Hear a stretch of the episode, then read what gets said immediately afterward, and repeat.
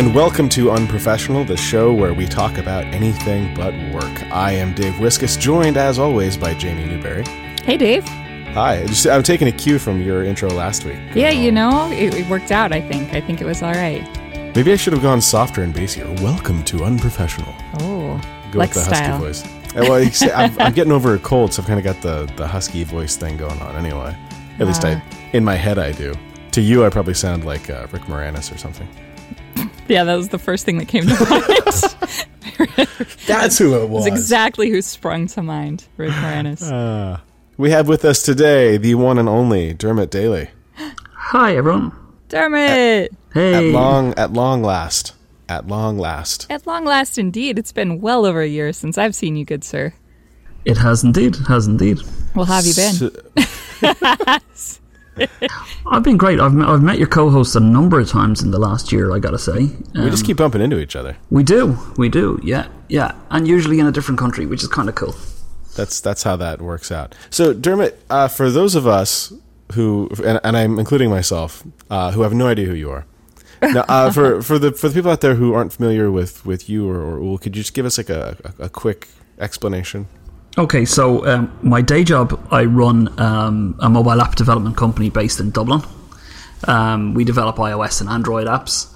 Um, but I guess your listeners might know, those of your listeners who do know me may know me as uh, a part, part of the team behind Úll, the conference we run here in Ireland. We've run it for the last three years. Úll, yes. Incredible conference. I, I is the believe the place where you two guys kindled your friendship. Yes, as a matter Right. of fact, it was. Yeah, in 2013. It's where we learn to stop hating each other. It's true. It's You the know, truth. I, I, I just love hearing stories like that. I do. I, conferences are about connecting people, and um, this is just one of those situations. I think it's great. And look at us now. I've I've made friends at conferences uh, over the years a lot. In fact, I'd say most of my uh, close or even relatively close friends that I have now or people that I've met at conferences. But Jaimee was the first person that went from from being not enemy but something.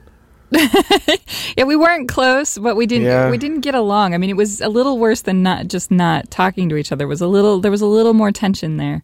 We we had a very tension based relationship. A little animosity. I yeah, think I think so. Yeah. I think that's fair to say. it was the first big turnaround like that. Did you guys ever meet face to face during your uh, Yes, animosity yeah. phase? we sure did. Wow.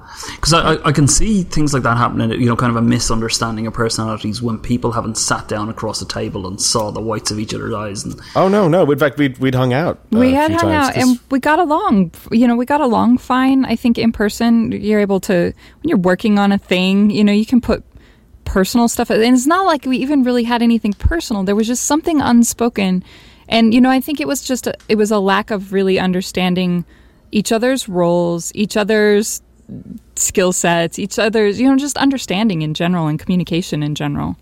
Yeah, it was the, we were presented to each other without clarity, and that lack of clarity led to some confusion and maybe some uh, both of us feeling threatened in some way.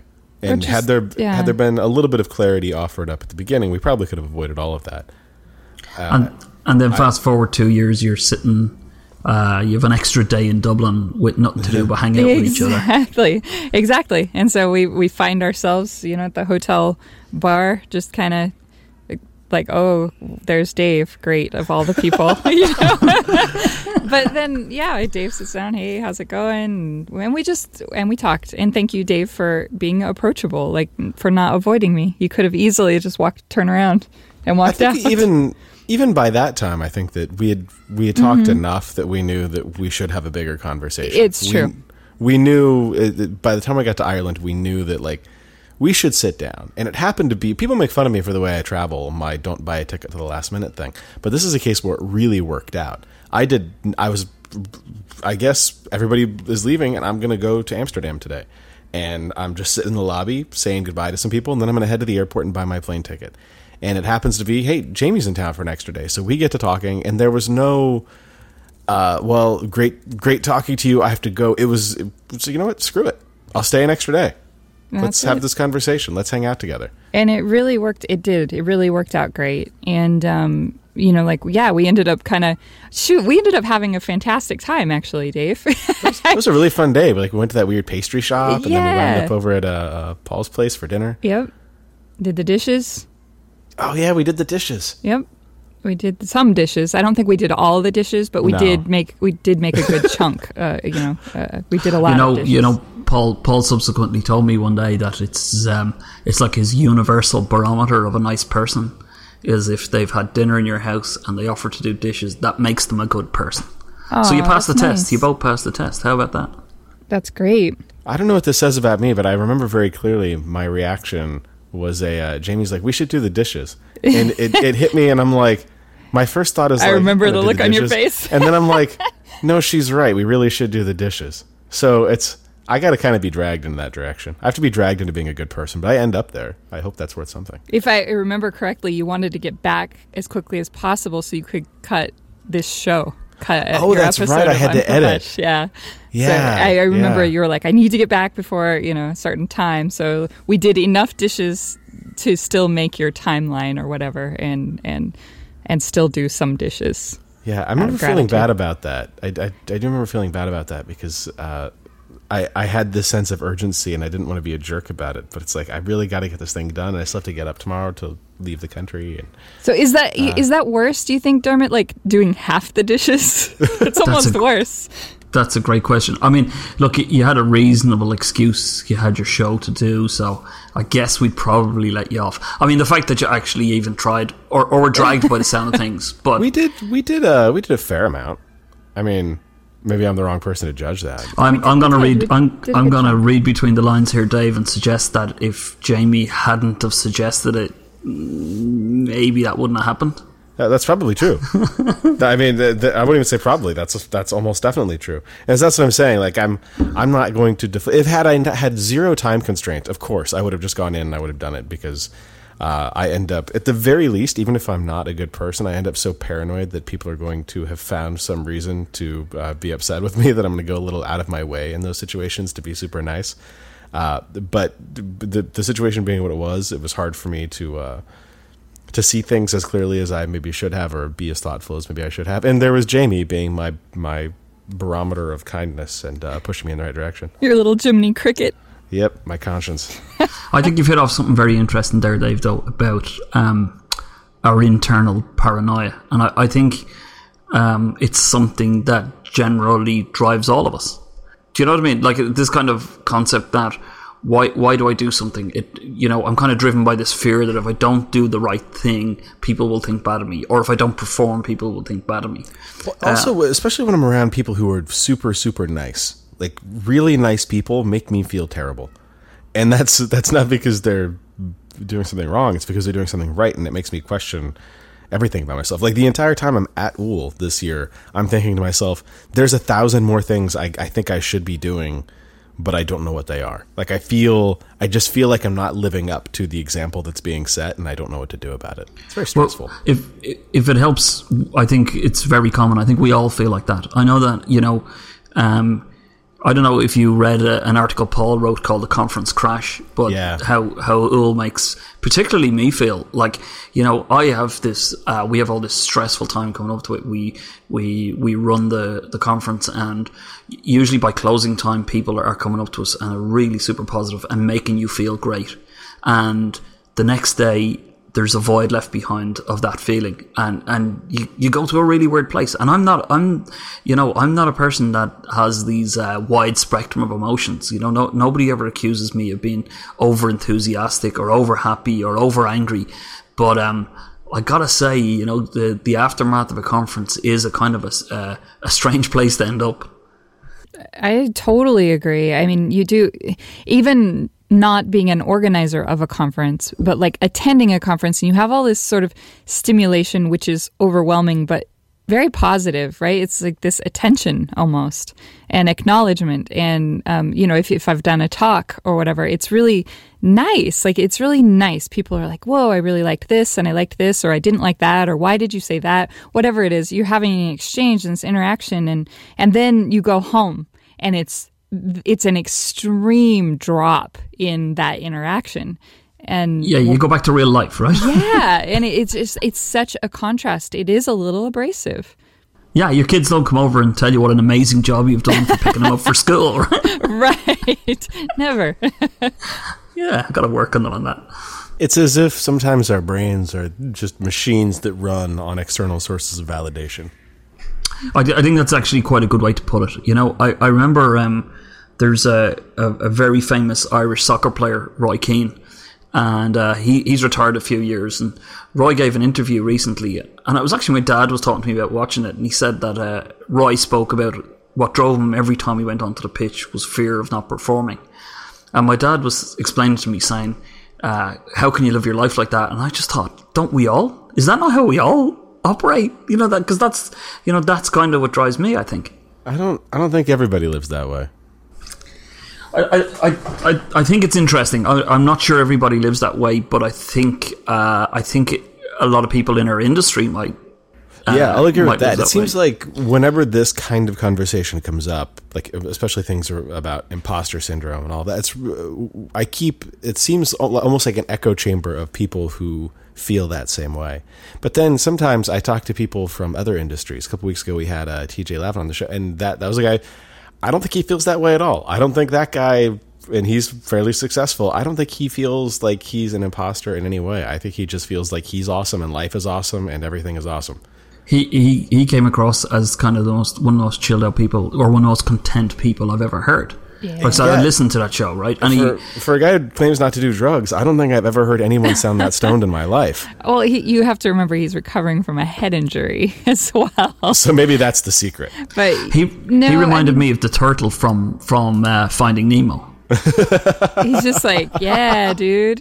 No, he's always been that way though. Is the thing. I mean, I don't know. Like our our parents both. I mean, our moms were really good friends. Taught us how to be good people to other people and and kind. And so you know when you talk about, um, I I don't know. I kind of half relate and kind of half don't relate to what you guys are saying about like I mean the imposter syndrome. I get that with work sometimes. Like I feel like you know, people are going to find out that I, I suck at this really or something. And yet at the same time, I've worked really hard my entire life and have done fairly well, you know, because I put my heart into my work. But with the, um, the validation or the need of validation, I don't, I don't really feel like I need somebody else's validation. Like I do a thing because I feel like it's genuinely the thing, like offering to do somebody's dishes. Like I do that because if I don't do that, I actually, I don't, I don't know, I don't feel good. Like I feel like I need to help. Like there's just a- right. well, there's there's like kind of two things at play here. There's the there's that side of it, which it's not that I'm only doing it because if I don't, I'm gonna like feel like I'm being a jerk. It's more that uh, in those situations, typically, I won't think of it until it's too late, and then I feel horrible for two reasons. Uh, it's not that I'm only doing it because society says I should, or because it's a polite thing to do. It's that I would do it because I think it's the right thing to do, because I I think that that's you know it it would make me feel good to to contribute. It's that I don't think of it until after the fact in most cases on the other side, uh, there's the and maybe these things are related, but the other side is that uh, the the thing that will drive me onto a conference stage isn't a sense of feeling awesome about myself. It's uh, wanting to to to not fuck it up.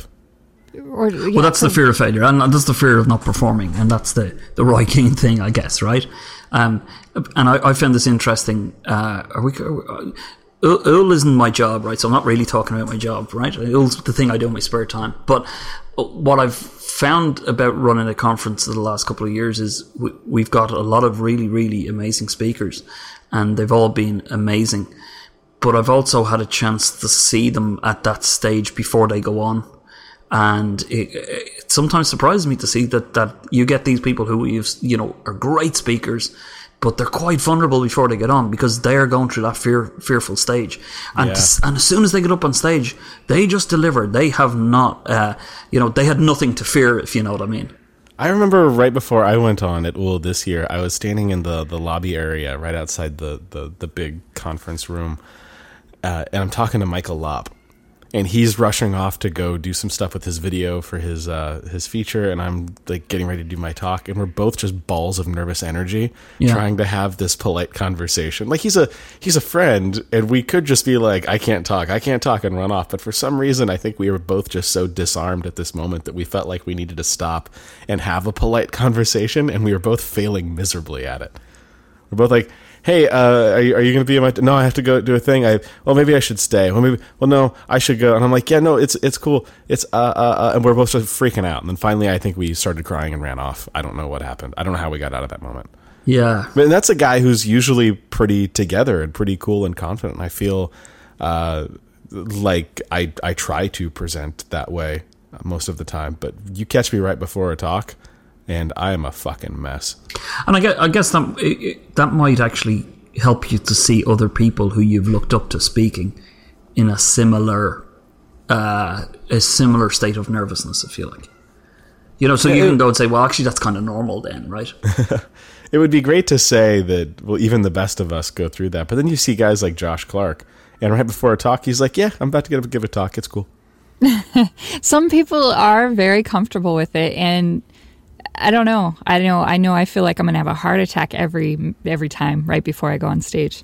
I really Well, feel. well yeah. I, I, I hope I'm not betraying any confidences, but I would say more people are are nervous than calm. I, I You think know, so much too. more. You know. The more people that I, yeah, the more lineups you're in, the more you see that, and um, I agree. I have to agree. As nervous as I can be before a talk, I think that depending depending on the talk, depending on the conference, but more often than not, the worst moment of my life is the moment I finish a talk. Because Really? that's the point at which I've done the thing and there's nothing I can do about it. All I all I'm left with is regret over not doing better and the knowledge that I'm not going to get another shot at it. Okay, and that's how you feel at the end of actually organizing a conference, right? So I, I actually, you know, it's it's a very very similar situation. That's it. See, that's that's got to be a little scary too, because you're overwhelmed with an extreme opposite feeling as what was going on before. Yeah, absolutely, absolutely. That's, and, and we we call it the conference crash. That's, that's- we've given it a name. That's a The good extreme name. opposite and nothing and nobody there, no chorus of voices to tell you how awesome you are. Right, right. No reassurance. Uh, because shouldn't we all wake up every morning with that, the knowledge that we're going to walk out our front doors and be greeted by a, a long series of people just telling us how great we are? Oh, wouldn't the world be amazing? Apart from, like, except for you, if you had the job of just being a cheerer, right? so if your role was to just to cheer on other people, well, that wouldn't be so great. But if you're you were the cheery, uh, your uh, your world would be pretty awesome, wouldn't it? Well, it, it wouldn't take that much. You'd only have to, everybody volunteers 20 minutes of their day to cheer on other people. That's actually you should totally start that. You know that I got that question the other day. I have my little Q and A blog. Somebody asked asked me if that was what I do. What is coaching exactly? Do you just go out and give a pep talk? And I thought that was a fantastic question. I've, we've discussed it and I still don't know what it is. Yeah, it's more about helping people change behaviors than just going in and actually doing a job, so to speak. Is that what you're subtly doing to me over the run of this show? That's right, Dave. Huh. We're all in on it, you know that. if, if we had that cheery day, I don't know what we'd call it. It just sounds like it'd be like Bat Kid for for grown ups. You're a Bat Kid in San Francisco. Imagine everybody Yeah. got one of them days. Shouldn't we? I mean, why not? Why not? Why is that just for kids? Yeah, today is Dave Wiskus Day. Everybody cheering you on everywhere you go. That would be great. You're I would love that. You know what would suck though? The day after Dave Wiskus Day. The crash. I don't think like that's the day I kill myself. It's not gonna It's like- work. yeah, it's just, there's you know what? From this point forward, it's all shit. It's not going to work. Yep, it's like uh, the day after Christmas. There's all this excitement and anticipation, and your your you know presents and Isn't and that kind of what a and- birthday is, though? Too like that's your day. Yeah, I well, I don't know. I don't think there's as much significance placed on birthdays as there is on. Yeah, I don't know. Not when you're over 10. When, you, know when you're what? under 10, maybe. I have to tell you. So the the guy that I'm dating does a thing every now and then where he's Whoa. like, "It's it's your day, so you you know you get to decide." Like it's just the simplest thing. Like where where should we have breakfast? And he's like, "It's your day. Where do you want to go?" And it's it's so endearing i have to say. Like every time i feel that immediate um like you know your eyes get all wide as if somebody just gave you a present for no reason. Like like it's that feeling. We should do that more with other people. Those sorts of it's your day. You decide. Like it's a great way to say i have no idea. You pick. You know? Ha- have you ever thought of like really taking advantage of that? Like, Oh, yeah. really done to extreme. it's my day we're watching Yeah. this no yeah absolutely absolutely And you're, you're going to be my footstool. Like, get down on the ground. I'm going to put my feet on top of you and watch watch whatever movie I want. so maybe not quite that extreme but yeah, yeah when it's my day you bet That's that's not even extreme. I'm only starting, but but yeah, i love Well, that it goes to a dark place fast when you start thinking ahead to what that guy's going to do back to you when it's his day. Uh-huh, uh-huh. Well if we keep it all on the up and up it's nice it's a nice thing it's a nice Right. it is a lovely thing. It sounds like a fantastic thing. I gotta say. it's a good thing i think more people should do that It's the kind of thing that makes me miss being in a relationship. You doesn't even have to be in a relationship. Do it for a friend. Do it for for Dermot. It's your day, Dermot. It's You're my day. today. Oh god, I'm too indecisive. I wouldn't be able to handle if somebody gave me my day. I'd be really, you know, I'd start put on the TV. Actually, do you know what? I've three children. If somebody gave me my day, I would just say, "You take the kids off for the day. I'm going to sit in bed reading the newspaper or something like that." See, that's a totally fair request for my day. I, I can totally relate to that. I the, the two kids and man, Oh, you know what? I just realized I'm single with no kids. Every day is my day. Every right, day is your day. Oh, see, No, I gotta say, to in- declare it. well, good for me. In, in fairness to my wife, that's exactly what happened. Uh, Father's Day is just gone, and uh, the kids came up to me uh, at the start of the morning and gave me all cards that they'd made by themselves. And in one of the cards has a ticket to go see the Specials. I don't know if you know who the Specials are. Yeah, They're you an amazing band from the seventies, uh, late seventies, early eighties, and uh, then they all left me, and I fell back asleep till like. One, eight, one, one in the afternoon or something like that. It was, it was an awesome day. It's fantastic. That's um yeah. I have a, you know, slightly different situation being a, a single mom, but who's the my ex-husband, the kid's dad is still very much in the picture. So we have, you know, he takes the kids, I take the kids. We have a 50-50 split with the exception of the last 2 months he's been on a, a movie shoot. So it's been weird because that's been our rhythm to have the 50-50 share um, for the past, you know, the entire life of Zia. So for like five years now.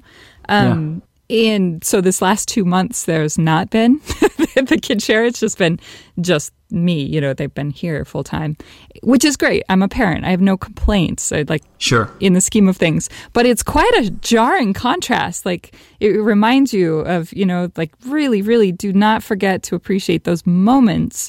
And if they're days, oh man, days are awesome when you don't have, you know, the, to worry about the kids being there or picking them up or, or whatever. But about two years back, my wife took a trip with some friends. Uh, I think she took a, a week off to New York. So what I did is I, I actually took the week off work just to do the whole pick them up from school, all that sort of stuff. And nice. what um, it, it it was a great time with the kids. But what I found was, oh, it's not a job I'd like to do full time. Seriously. the, the the stress of having to be everywhere on time. Everywhere Okay, on so it- time, all the time. Yeah, so I to- can't do that. So today, if I have to be at a meeting, right? Uh, if I'm running late, I you know I'm on my way there. I pick up the phone to the guy who I'm running late and say, "I'll be there in five minutes. I'm just caught in traffic." You can't do that with your schools, with, with your kids' school, right? You just have to be there. So, so uh, like as in typical like you know me as a novice, uh, I'd arrive everywhere half an hour early. So I'm standing around school. I'm standing around schools on my own as a man, a half an hour early, looking just frankly looking like a dodgy character. You know, it's just rather than turning up to my kids late. So uh, I just found the whole week actually quite stressful. It's very funny. I, I, I could not. This is one of the reasons I couldn't be a parent. I just uh, I would not be able to get up on time and do things. It, it it definitely takes you know practice i guess. I don't know that i'll ever get it. It's one of the things that i really um, appreciate about working for myself.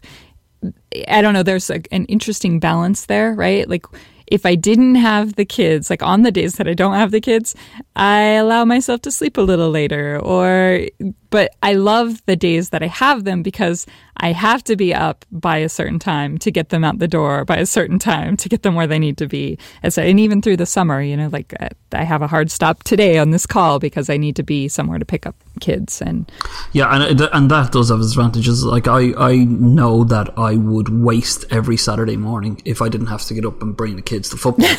but but you know what? I kind of once I'm out there and I'm standing and the winter, by the way, in Ireland is wet, right? So you're standing at the side of a, a, rainy pitch, but actually, I quite enjoy it, and I actually have good fun, and I get on well with all the other parents and all that sort of stuff. And uh, I, I definitely say, on balance, a big, big positive.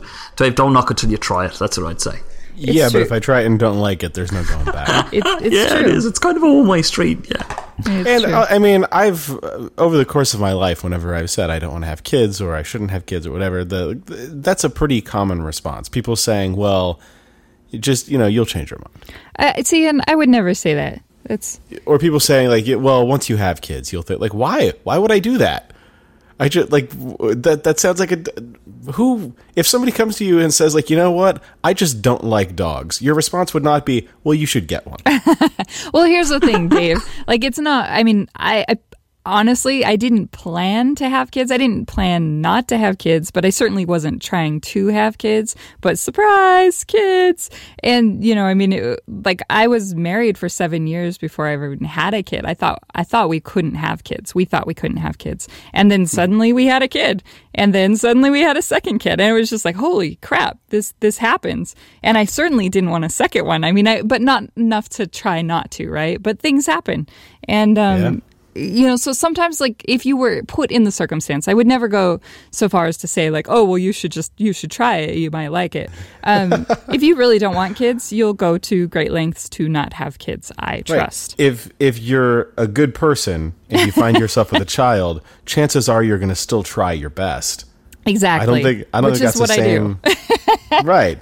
I don't think that's the same as being the sort of person who wants kids.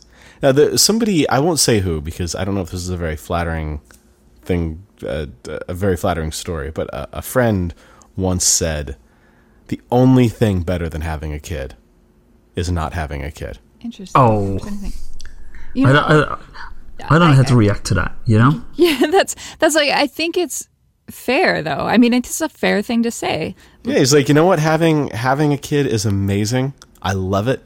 It's it's one of my favorite things in the world. The in fact, the only thing better than having a kid is not having a kid. And that just it, it sticks in my head. Not because this was a guy who didn't want kids or because he's a bad parent or something. In fact, I'd say he's a pretty good parent from what I know. But I I would I would say that that's a, a pretty good description of how my approach would be. Like if I were in that situation, I would try to get the most out of it. I try to be good at the job uh, out of a sense of duty and, and wanting to be a good person and, and all of those things. But you know, it would be better than than being a great parent. It would be not being a parent. I'd like that even more. It's certainly not being a parent would beat the hell out of being a bad one. Yeah, I, uh, that's for sure, agree, right? For sure. But I guess I guess there there is one one thing that, and I I don't like to harp on about this because I I get that when you don't have kids, people talking about their children is the like pretty much the most boring thing in the world. but there is this weird biological switch that happens when you have a child, and oh, it's oh, sure. it's it is bizarre as heck, right? Absolutely bizarre. Yeah, that things that weren't important to you before suddenly become important, and you turn into a more emotional person. Yes, in this really happened. weird way. like me, I, it's like I'm at a stage where you know puppies on the screen on the TV can make me cry. Where I used to like you know, they meant nothing to me. Do you know what I mean? It's like I've become a more emotional person. Oh, how did I end up telling you all this? Uh, but it's it's a it's a it's a bizarre switch that goes on, and I, I you know, it's so so hard to explain to people because uh, because you sound a bit, you know, there's a real danger of sounding real preachy, but it just does change you, and it changes you in a way that you could never see coming. And and I, I have an example, I guess, like I think that um, as a guy having children, I don't I don't believe as such many guys go. I can't wait to have kids. I don't. I don't know many people, many guys who became broody, if you like. And I think what I think the natural order is almost that. Um, at some point in their life, uh, you know, a child comes along and the the partner, the guy, kind of goes, "Okay, let's go ahead with it," as opposed to them being really, really eager for it, right? And with me, and this is no word of a lie, I realized I was having a child a week before I had a child. And and the the Somebody waited way too long to yeah yeah exactly. It's like God my saying to my wife Aileen Aileen you're putting on weight. No it, it wasn't like that at all. What actually happened was um so this this is true right? So what, what actually happened was our first child um was breached which means that about a, a couple of weeks beforehand they say that baby's not going to come out naturally. There's a there's a danger we might have to do a cesarean section but what they do is they said, come in next week and we're going to try and manipulate the child from outside. Right? So, Which li- you then spent the next 18 years also doing. no, so no. But what happened was, so we go in, we go into this room and they they try to manipulate the baby to turn it by pressing on my wife's belly and all that sort of stuff, right? And um, your woman, the lady goes, the obstetrician or whatever she was, said, says, look, uh, it's not going to happen. We're going to have to do a cesarean section. And she opens up a book and she looks down, and it was like ordering a table in a restaurant. She says, uh, "I've got an opening next Thursday at ten o'clock. How does that suit?" Oh wow. And I just like I just stopped and thought. And she she I, like I was literally just staring into space, and she said, "I'll give you guys a minute." And and she left the room, and I turned to my wife and said, "Holy shit, we're going to have a baby." And honestly, that was the time when it, when I recognised it was literally on a week away. Obviously, I understood my wife was pregnant, but the actual concept of having a child hadn't come to me until that moment. well, and it's like weird. having a date and time is very nice, I have to say. Hmm, yeah. yeah. You could really plan around that. Like, well, I'm going to get in a couple rounds of golf before, uh, maybe some lunch with a friend. Yep. Go have the kid. It's Yeah. Get, get Go the kid. It's not going to be. It's not going the to be like cigars and the champagne. yeah, not going to go be like meet two all days of friends. labor. So uh, Yeah. I'll be out by seven thirty. So can I, I? I've got this other story about when, uh, not to harp on about children. This is more about me than my children. Um, when my when my third was born, um, we uh, we we were booked in for a, C section this time because my wife had had a couple of them. They don't like to to even try after a while. So um, we were booked in, and it turned out about a day beforehand, my wife actually went into labour. So they, they didn't expect that to happen. So. Uh, so off we go into the hospital, and she she she was getting cramps, and she didn't realize these were contractions. She just thought they were cramps, and she she had actually it had happened to her in work, and she said to me, "Listen, I'm starving. I I haven't eaten. Will you go get me a sandwich?" So I left the the hospital and I got her a sandwich, and I came back and I gave it to her, and she took a couple of bites out of it, and uh, she got another big contraction, and I said, "Well, we better call the nurse." So I called the nurse over and the nurse says, Look, there's a danger you're in full labour here. We might have to go to a full cesarean section. And she says, We might have to do it pretty quick. She says, So we, we need you to fast, and you can only take water from here on in, um, and I'll come back to you in a few minutes. And so there's this whole moment where my wife's sitting in a bed looking at me, and I'm there trying not to look at the sandwich. And my wife just looks at me and with a big disappointed look on her head, and I'm I'm having a whole Homer Simpson moment where my head is just going, "Eat the sandwich, eat the sandwich, eat the sandwich." I love that that was your And- thought. my wife just looks at me and says, "Eat the fucking sandwich." That is awesome. that's that's me being a great dad. I love it. I do. Because there that's an important thing. The eating is important. It's so mean that they won't let her eat. Oh, Yeah, yeah. anyway. So my Homer Simpson moment. I like it. So there was a, uh, yeah. Let's let's talk about something emo- a little less emotional. Dermot, let's talk about prostitutes for a minute. Oh yeah, yeah. Go ahead. Oh yeah. I'll let you lead this one. Go ahead. So there was there was a moment at WWDC where we're sitting uh, at a table at Park 55, and so how did we even end up talking about this? I, was- we might have been talking about Vegas because I don't particularly. Uh, and no offense, Jaimee, I know you're from Vegas, but my you have no experiences- idea.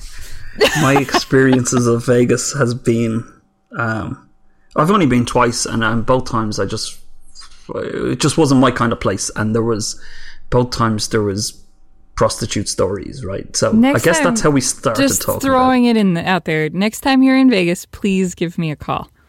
done, done, All right. absolutely.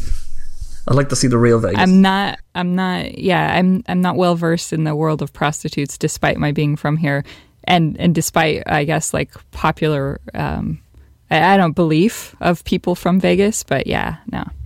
You know, f- funny thing about my last experience in Vegas was we, we took a we took a few days and we stayed downtown and we stayed on the Strip, and in between we took a trip up to the Grand Canyon, which was amazing. Um, and of course, th- there's this kind of is as if downtown has a reputation for being, uh, I guess, a sleazier part of town. Uh, used I to actually be. Found, I found it the opposite. I, it was Yes, like, it's we had a great time downtown, really good time down at the Fremont Street experience and all that sort of stuff.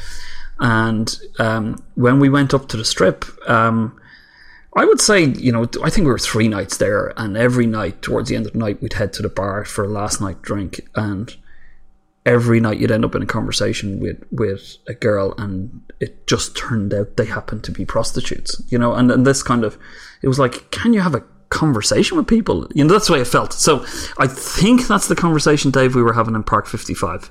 Well, the the thing about that conversation in Park 55, it, it, like having this conversation, this is just a series of of stories about that time we wound up talking to a prostitute. Like, there's nothing particularly gross or or uh, whatever salacious about these stories. It it was who else was at the table with us that made it so funny to me. I can't, I can't remember who else had their own prostitute stories. It might have been Gordon Hughes, was it? No, uh, sitting next to you was Jean MacDonald. Oh yes, oh yeah. Jane, Jane helped me tell my story, which is good. May- Maybe I'll just pick up the story, will I? So what what had actually happened was, um, uh, yeah. So I got to t- tell you what had happened. I was, I, I think, it, I think it was during the day at WWDC. Uh, feeling a bit tired. You know, it's, it's quite a long journey over. You're jet lagged. You're up early for the keynote and all that sort of stuff. I think it was Wednesday or Thursday or something. I said, right, I'm gonna head home for, you know, I might just have a quick snooze in the afternoon. There's nothing important for me this afternoon that I want to see, and I'll head back to the hotel. And as I'm heading into the hotel, I go into the, I'm going into the lift lobby and into the lift. And as I go in, um, this uh, old couple step out of the lift, and as does this other lady. And I guess she she she was a, I, I guess in software terms we'd say her pre-sales.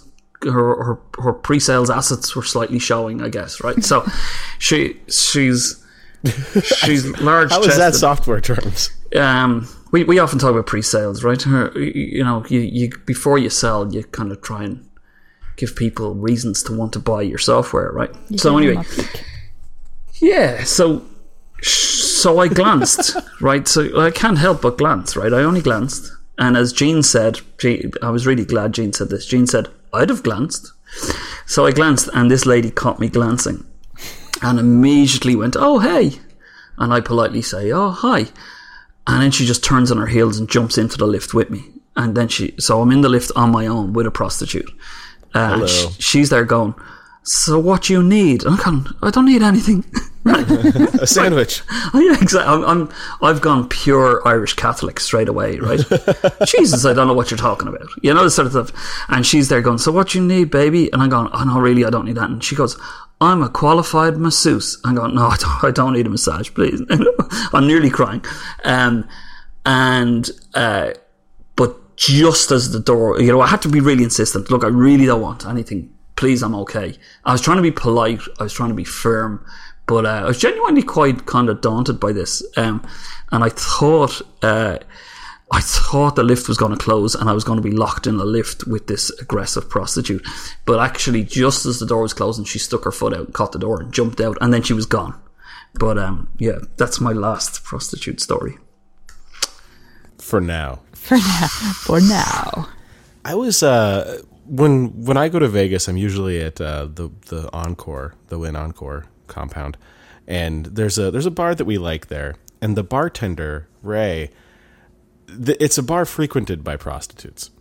Oh, is there any other kind? Right, when you're on the strip, right? well, right, right. But I, I want to set this up like this. It's a common occurrence. So it's not unusual for him to slip us a, a note that just says I hate I hate hookers or something on it. Like just kind of a nod to oh god they're still here. Why do I have to deal with these people? It, it just kind of you know acknowledging the situation. Yeah. uh, not like this is the one place in Vegas where you're going to find them just sort of you know acknowledging it and we all have a good laugh. And it's pretty common to see the girls come up and they'll chat with us or they'll chat with the the, the other guys there. Well, one night I'm standing there and there's a couple of girls who just I think come out of the club and they come over and, and they're standing this guy comes up and is like aggressively hitting on them but he's he's obviously drunk out of his mind and doing a terrible job of hitting on them. But but hitting on these girls like hey we should go we should go party. And they're like we're we're good. We're just gonna we're gonna get our drinks and you know we're, we're going to do our thing. And trying to kind of politely blow the guy off. And he's not getting the message at all. And finally the one girl turns and, and says look i've been trying to be nice about this but you're not getting it. We are rejecting you. Go the fuck away turn around and walk away we don't want to talk to you nothing is going to happen here this is not going to end well for you go away and the guy is trying to think of like something to say to that and, and just kind of like fumbles over himself verbally for a second and then wanders off.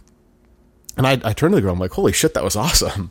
Like, good for you. That was, it was so awkward that I was thinking, like, should I, should I get involved? Should I say something?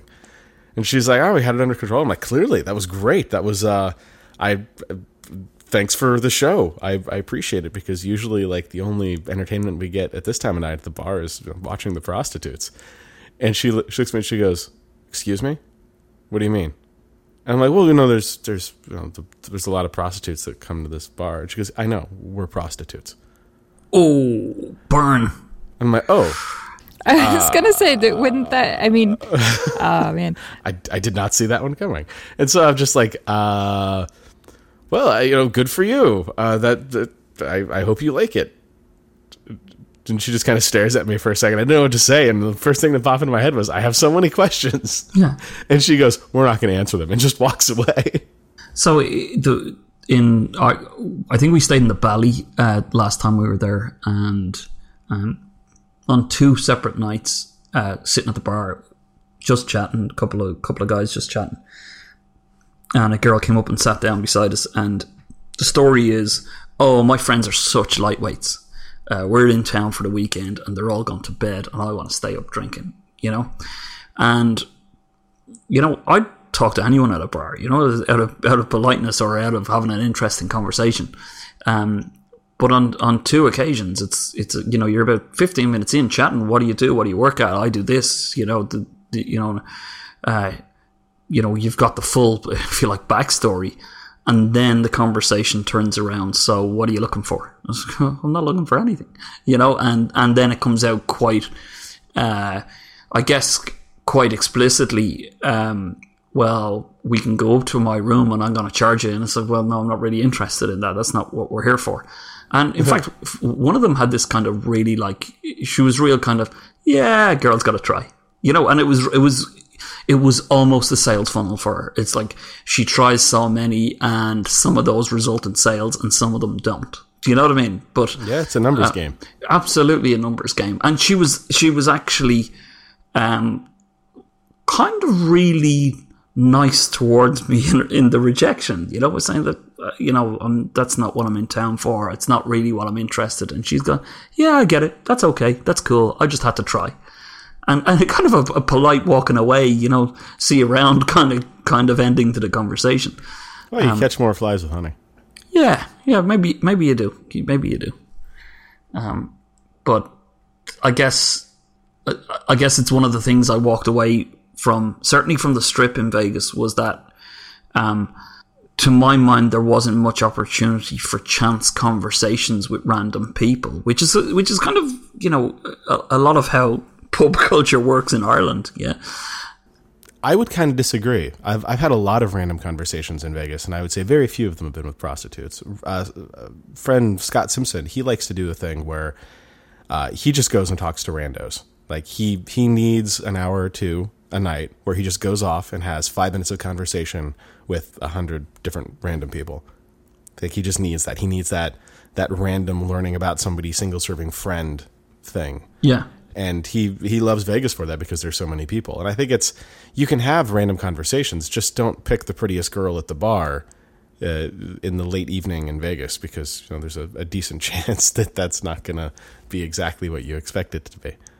Yeah, I guess in I guess in in, in the the two conversations that springs to mind, um, the girl came to us, right? Which which is probably not a great sign in the first place, I guess, right? But I mean, it it did certainly seem like innocent conversations at the start of it. Obviously, uh, See, that's the thing is like I I am a girl who lives in Vegas, probably not the most attractive one at the bar, but like n- not that bad, right? But like I can't just walk up and have a conversation with somebody randomly without being considered, oh, this girl's probably a prostitute. Like that that's just so unfortunate.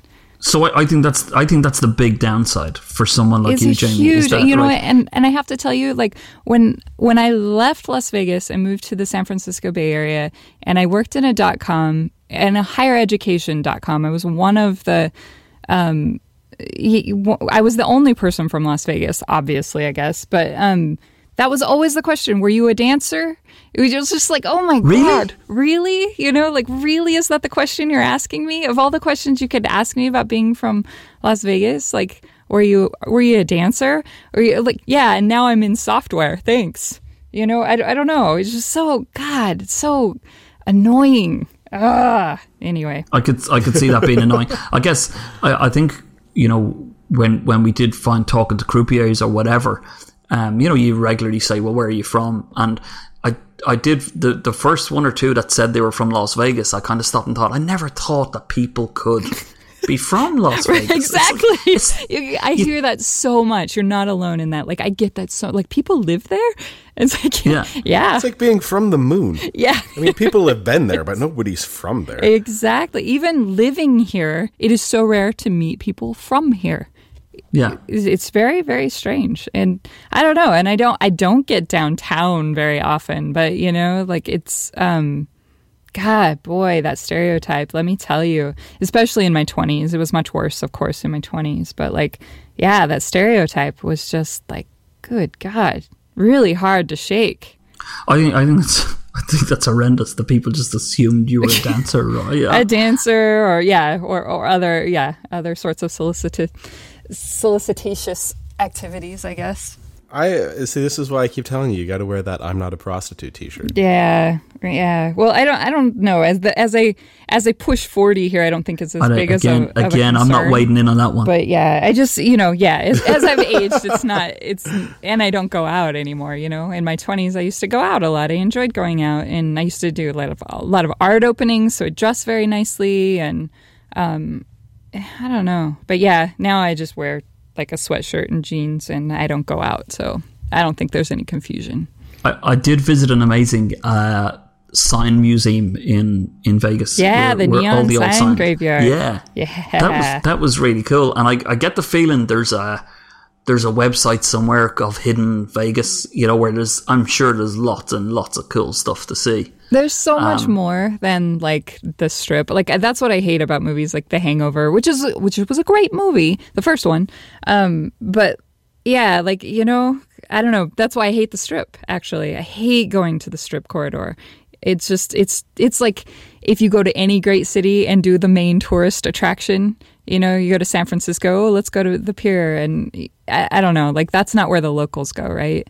It's just not. Sure, sure, but I, I think the strip has it bad because it's strewn with with card calling cards and all that sort of stuff. It's, Sure. it- I mean, you, know, got to do it. I get it. If you're doing here for a bachelor party or you're here to gamble or conferences or Hmm. any number of things, um, there are there are things to do for sure. But yeah, The strip in downtown wouldn't be so lousy with prostitutes if there weren't so many people demanding prostitutes. it's true. It, there's a business. There's a market for it for sure. There's somebody is saying yes. Lots a lot of people. somebody's- are yeah, I saying guess. I guess. I mean, um, I, I, certainly there's uh, there's a, a feeling when you're there that everybody's slightly breaking their own rules. Do you know what I mean? Like that that, that everybody's there is is having uh, are, are kind of doing things that they wouldn't do in their own hometown. kind of thing. Because what happens in Vegas stays in Vegas. Yeah, there's a bit. Of, there's a bit of that. I mean, the, the one thing that really struck me was it doesn't matter what time of day it is. It's always somebody's party time in Vegas, right? So, so you know, you might have just got up. You might have, you know, you might have been up till four a.m. You get up reasonably late. You've got a hangover, and you say, "Go on, let's go for breakfast." And you go to go for breakfast, and it turns out right beside you there's ten college students drinking margaritas and shouting "Spring Break." Yep. it's so Any- true. They're- Any good for time of them. day. Everybody's yeah, everybody's having a party. Everybody's having a good time. Uh, the, this last time I was in Vegas, I was there for uh, my friend Nick's birthday, and we did a very different kind of Vegas from what I normally do. We went to um, I forget the name of the hotel. It was this weird. It was there was no casino. It was like right next to Planet Hollywood. Anyway, it was this weird. There was no casino, so everybody brought their kids. So it's children everywhere, which is already freaking me out. And we we decided for whatever reason, instead of doing the the normal thing that I do in Vegas, which is drinking and gambling and more drinking, we uh, we rented a cabana by the pool. And I'm thinking to myself, like, this is going to be hell. I'm going to hate this. I actually had a really good time. It turns out that just chilling and not having to think too much about anything and uh, having the drinks brought to us all day, uh, it turned out to be uh, uh, quite a bit of fun. You know, got some swimming time in and all that. I guess that's what most normal holidays are right okay are are like, right? I mean, it's just Right. you, you just had a a normal holiday in Vegas. That's you know what I mean. So you didn't have a Vegas holiday in Vegas. So this hotel was also like, I I guess maybe there was a deal or something. It was like a Hilton Grand Vacation kind of a thing. It was full of like broy college kids. So it it might have been the douchiest hotel on the strip. So what what ends up happening is the there's all these children inside, but the pool is like spring break. And weirdly, the pool was only three feet deep. Whoa, that's There's there weird. was no de- or maybe it was four feet, but there's no deep end in the pool. Like if you want to be submerged, you're sitting on the floor of the pool. That's very bizarre. It was super bizarre. But uh, the getting to watch all of these people party because usually I'm at like the Wynn Encore. It's a, like a I don't know, kind of a fancier crowd of people that likes to hang out there, a little more hoity-toity. Uh, so to be around the, the the spring break style people, where everybody's got like the the blown out hair and there's you know Italian guys wearing guy liner and everybody spends clearly at least eight hours a day at the gym. Uh, it was a much different experience getting to see people like that party. I don't understand how or why they live their lives the way they do. Okay, I just need to stop you there. What the hell is guy liner? It's a it's a guy wearing eyeliner. No, that's wrong. Wait, How's that wrong? What's wrong? wrong? The name or Do you wear eyeliner? eyeliner? I've never heard of guy liner. I have seen guys wearing eyeliner, uh, eyeliner, I've never heard the term before either. I had to but I've never heard the term. But I have no problem with guys wearing eyeliner either. Yeah, I don't care. It's fine. Yeah, Boy Guys. George started that back in the eighties. I remember. I have to wrap this one up because I have that kid pickup time. We have gone from about that? parenting to prostitution and back again. Stop the lights. Stop the lights. Oh, I love it. Dermot, you've been awesome to talk to. You. Really?